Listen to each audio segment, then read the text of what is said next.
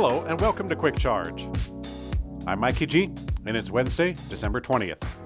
Tesla has secured a new credit union partner to help reduce monthly electric car payments amid the higher interest rates. Over the last year, one of the biggest storylines around Tesla has been the high interest rates affecting prices.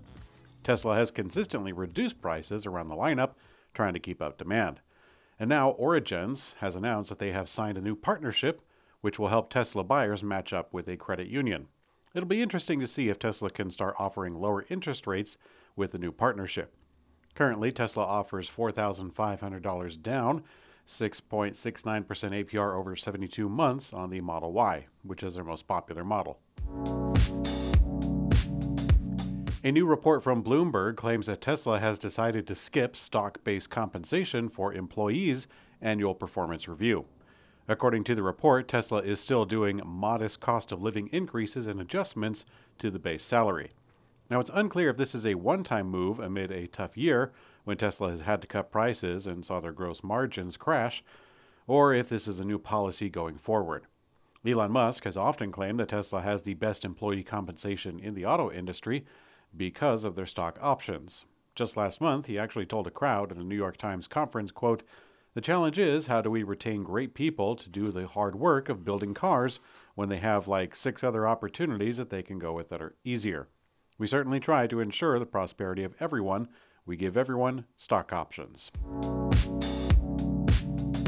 Tesla has been partnering with major new home builders all over the U.S. to deploy solar and Powerwalls, and they now claim to have deployed, quote, over 600 solar neighborhoods. Now, Tesla neighborhood is a term that is being used for developments where the homes are integrated with part of Tesla's Powerwall ecosystem, like the Powerwall home battery pack, for example. One of the bigger developments is a new one in Austin, Texas, which has up to 12,000 new homes in the plan. Last year, Tesla also announced a similar project in Las Vegas. And we don't expect Tesla to announce all the neighborhoods, but they must have gotten something really fast because They've had some 598 spring up in a very short time. Lucid has said that they have already started developing their high volume electric vehicle lineup poised to rival the Tesla Model 3 and Y. The CEO, Peter Rawlinson, revealed that the company was aiming to release an EV priced around $50,000. As for the time frame, he clarified to Autocar that Lucid is already developing the Tesla rivaling EVs. He said, quote, I've formally stated mid late decade, and that has been completely misquoted as the end of the decade or 2030. He added, quote, It takes three and a half years to do a car, and we've started, and it wasn't yesterday. Now, Lucid still has some woods to get through before they reach that sweet electric vehicle made for the masses. The automaker has struggled to ramp up production and deliveries this year. In fact, deliveries slipped from a peak of 1,932 in the fourth quarter of 22 to just 1,456 in the third quarter. Output is also down. They produced 1,550 vehicles in the third quarter, down 50% from its peak, which was almost 3,500, again, fourth quarter of last year.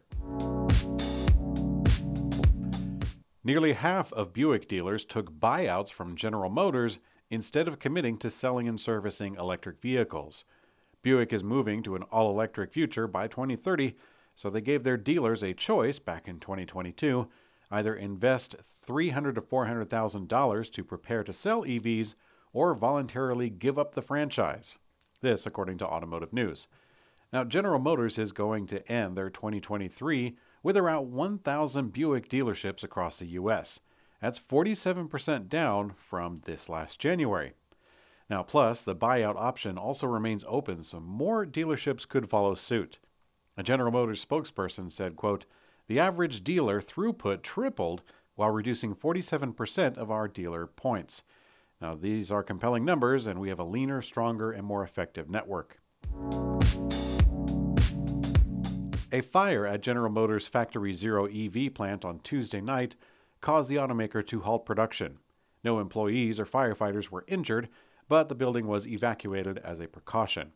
General Motors has since resumed production at the factory this morning, and the automaker said that the fire was likely caused by a forklift which accidentally punctured a container full of battery materials near the shipping dock area.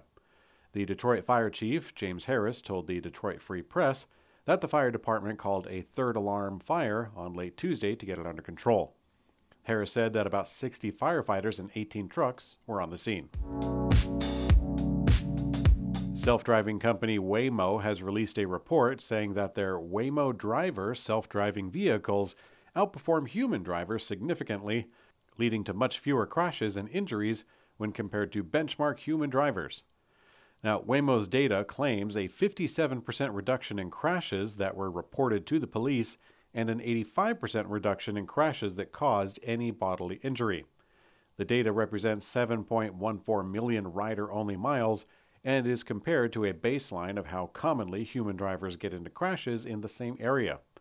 Waymo previously released a report claiming a 100% reduction in bodily injury, but they have since reported three accidents that included bodily injury to the NHTSA, one each in August, September, and November of this year. That seems to be enough to jar the percentages quite a bit, leading me to wonder how their tally was made the Biden administration is worried about the imminent wave of Chinese battery factories being built in Mexico. This, which would further intensify the trade war between the U.S. and China. The U.S. Inflation Reduction Act is hoping to curb Chinese battery dominance.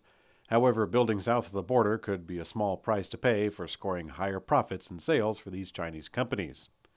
As a matter of fact, Chinese companies MG, BYD, and Chery have all been scouting sites in Mexico and talking with officials, according to a report in the Financial Times.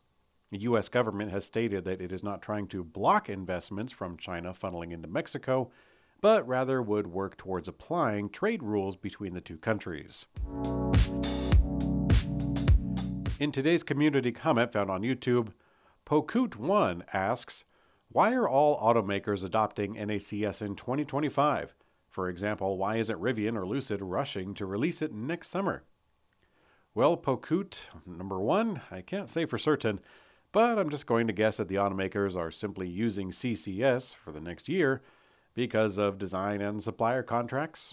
I don't know, kind of makes sense to me. The cars don't need just a new plug to be locally swapped only at the charging port area, but they do need new wiring and very likely new cooling and specifications and of course, a lot of software nonsense that needs time to be coded. I'm guessing that companies set for themselves a realistic goal, not just for that, but also to respectfully phase out the component suppliers.